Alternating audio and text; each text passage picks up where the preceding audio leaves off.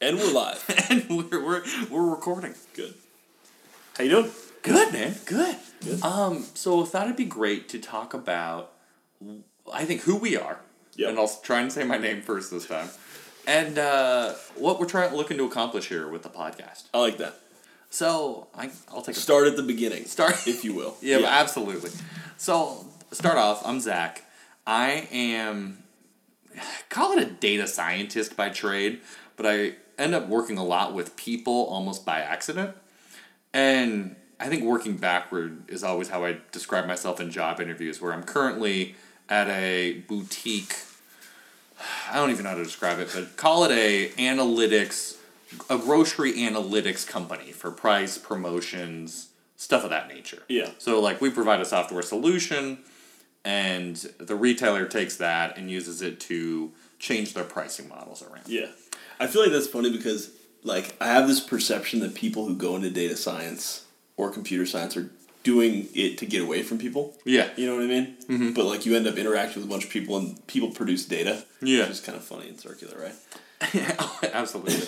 and it's uh, kind of interesting in terms of a point about you want like and we're going to talk about what we're looking to do here with the podcast, but you you need to get that leverage by talking to the right groups of people anyway. And so to do the cool projects and run the cool models and like affect true business change, you need to get buy-in, which means being good with and talking to the right people. Yeah. Um, and so before that, I took a little bit of a break at uh, Penn Gaming, which is a casino company. And then the COVID happened, got furloughed from that. Worked at Stop and Shop, which is a grocery store doing promo analytics for a while, year and a half, two years. And then I got my master's in economics, and I also got a degree in computer science somewhere up there, somewhere in Did there. you do this that intro completely out of order? Completely backwards. Backwards. Got Yeah. it. Okay. Okay. And I think that's I- you know I describe myself as someone who like does computers but knows how to describe the results of that to people Yeah. in a way you know that's really where I think my strengths lie. Yeah. I'm not the best programmer you'll ever meet, but I'm the best at talking to people about those programs. Yeah. Um, I like that. That's Yeah. kind of where the nut is, right? I mean, that's like yeah, and that's I think translator. Exactly. And that's like the back, right? That's the background of it where I think that's the direction I'm going to be approaching a lot of these conversations from. And so, uh, yeah. What about what about you, man? I'm TJ. I, like Zach, majored in econ at UNLV. Um, I kind of stumbled into finance after econ. I worked three years in investment banking in New York at a firm called JP Morgan. Um, then I also I left that gig about a couple years ago to work for a private investment firm focused on credit and special situations based in San Francisco. Um, so And can you just give an example of like a special situation? Like I think of like a birthday party, but yeah, is it more? like I'm imagining it's like you know like a special situation. Like, Yeah, um, birthday parties could be a special situation. A it- special situation, basically, Is it like bankruptcy or? Yeah, it's something like that. Like in the in the like private investment context, Mm-hmm. when people say special situation, it's almost like an intentionally vague word that's kind of a catch-all for things that are, don't have like a typical vanilla solutions in the public or private capital markets. Got it. Right. So like, if I am a company and I want to sell common stock, you know, for the first time, Mm-hmm. there's an IPO and there's a product, like a capital markets product that exists, and there's like Mm-hmm. a well trodden path to do that. A special situation is like, look, I'm a family owned business where, you know, the owners need liquidity and maybe we're going through restructuring and there's an international element and we need to figure out a solution, Mm-hmm. but there's no like existing capital market product or solution for that problem. Huh. That's really So a interesting. firm like ours will step in. Yeah. Yeah. To provide that liquidity in terms of Yeah. you know some uh, Yeah, exactly. resource Yeah, or something exactly. Exactly. that. That's really interesting. Yeah, yeah. Very cool. You know, we know each other from college, and it was very much a divergence of paths. Yeah. But I think through kind of you know the hilarity of COVID in a way, we found each other here in Las Vegas, and we both had the idea of wanting to do something content related. Yeah. And so I think, you know, I joke about how there's a sentence of me, you know, thinking, you know, uh, a sentence in every podcast about how I'm just take 30 seconds to be like, oh, TJ's the best and TJ's so great. Thanks. But I think uh, in order to have now fill that time, my, required time by my, your Yeah. writer. But I think you're very much a person who I think is very sharp, very good at finding these solutions and points of leverage, and obviously ready to take the world in a very interesting field, right? And I think you have a great viewpoint to bring to you know future interviews and things of that nature. Thanks, man. I appreciate that. Yeah. I think I'd take it differently though. I, I think um, when I thought about why we wanted to connect to do a podcast, Mm-hmm. I think it was something that like harkens back to our days in econ, Mm-hmm. which was think about like the core tenet of econ is just like um, kind of understanding why people do what they're going to do, given the set of incentives or like outcomes or whatever. Um, and I think we kind of just wanted to continue pulling on that thread, right? In your world, data analytics, like that, that's like the bread and butter, really, of what you do. That's kind of like more or less bread and butter of what I do too. Is like trying to predict outcomes and how people will act and how markets will react and things like that, right? So I think what we wanted to do is like find a medium, and the podcast is that medium to like understand how other people are going to act in in their fields or what makes them good at what they do and just like there's this like underlying thread of curiosity that kind of runs through that thinking right Yeah, I think that's a really great way to put it about how I think we're both just intensely curious about any number of areas. Yeah. You know, and we, for instance, we were talking earlier about finding a, uh, talking earlier about finding a like TikTok star or an Instagram, you know, influencer of some sort. Yeah. Just because I think it'd be interesting to learn those lessons Yeah. that they practice, and that is directly applicable to almost none of it.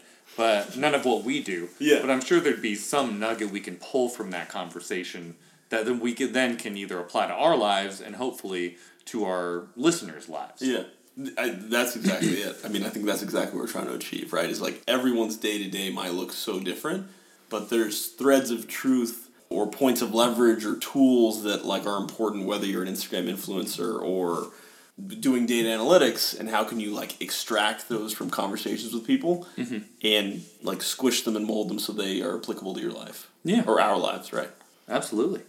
we should talk about the name loop and point where that comes from Yes. So we brainstormed. I think significant brainstorming is the first easy answer. But it really came across to us, I think, in that there's this idea of a loop, and when we what we mean when we say that is a positive feedback loop. And so there's usually some activity that really drive that significantly drives the results of all of your other activities. Uh, data science, you know, for me it's programming, right? Emails and other things can take away like these slices of time, but I know that if I spend time heads down creating data driven processes to then deliver results that can significantly move the need uh, move the meter for the clients. You know our company things of that nature. My Yeah. own career. Yeah. Uh, all of those things. And i think that there's certain i'm always fascinated in that i think people miss what drives the meter for them. Yeah. And so I think there's a great opportunity for us to kind of explore, you know, if we're talking to a restaurateur and say, you know, your goal is getting butts and seats. Why are you spending so much time on, you know, Facebook, right? Mm-hmm. Trying to get likes on Facebook, right? When that doesn't matter, mm-hmm. but you're super successful on Instagram. Mm-hmm. Yeah, I think that's exactly it. Like like carving, extracting the loops from different fields and, and making a point of them. Right? So I think, and I think we talk about yak shaving. yes. So a long running bit with us now is this idea of yak shaving, and uh, this term is known by almost no one, except I will say my own father mentioned yak shaving to me, Oh. and I was like. That's I think I, I, think I told you. No, Oh, I got it from oh, a yeah. podcast. Okay, I think okay. I'm on a one man mission here to spread out that term I like across that. the universe. Yeah. And so it's this idea, almost the opposite of what I said in terms of loops, but yak shaving's this idea of what is a productive thing you can be doing, or what seems productive at first glance, but really doesn't drive that meter for you. Yeah.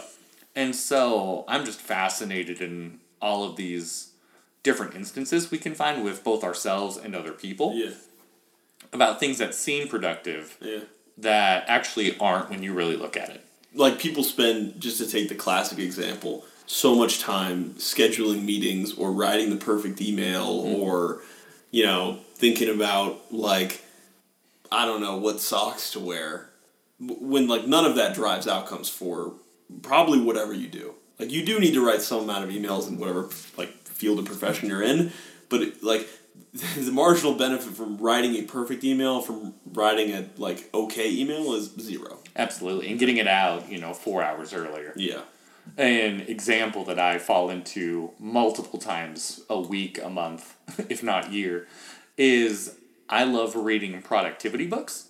And it amazes almost everyone I tell this to in that instead of finishing another three or four productivity books, I should just probably be more productive and Yeah. get that stuff done That's during a, that time. It's such a meta yak shaving example because Yeah. like you're you're trying to avoid yak shaving, like which is yak shaving itself. Mm-hmm. And It's it's funny. And it's a trap because like you read this productivity book and you're like, oh, I accomplished this thing, but I um, the give the nuggets that I got from that book are probably that I should focus on what matters. Yeah. Which kind of by definition is not reading this book. Yep, yep, yep. But I think like it's so the idea of yak shaving and, and like identifying it and drawing a box around it is so in line with the idea of like loop and point or generating leverage for whatever you want to do because you, you want to be able to clearly identify what is a waste of time, mm-hmm. frankly, and like seeing how other people have identified it, like whatever yak shaving is for an Instagram model or like a restaurateur or a financial advisor, maybe not like is exactly what it is for you, but it's you know there's analogs that you can draw. Absolutely, I think that's the idea. Yeah, and I think there's going to be lessons we can draw from these people too, if that's not abundantly clear. But I think we're going to be able to learn things and learn what really drives, moves the meter for people. Yeah, there's going to be future episodes that actually have a point and a thesis, and this was just our emphasis of getting started. Mm. And I think our goal here of getting people used to what our episodes are going to be about has been sufficiently accomplished. But I'll just say, if this sounds like your thing, I would download a couple episodes. Definitely hit some interviews. Definitely hit some Zach and TJ episodes. But this is hopefully the start of a very exciting run into 2021 here.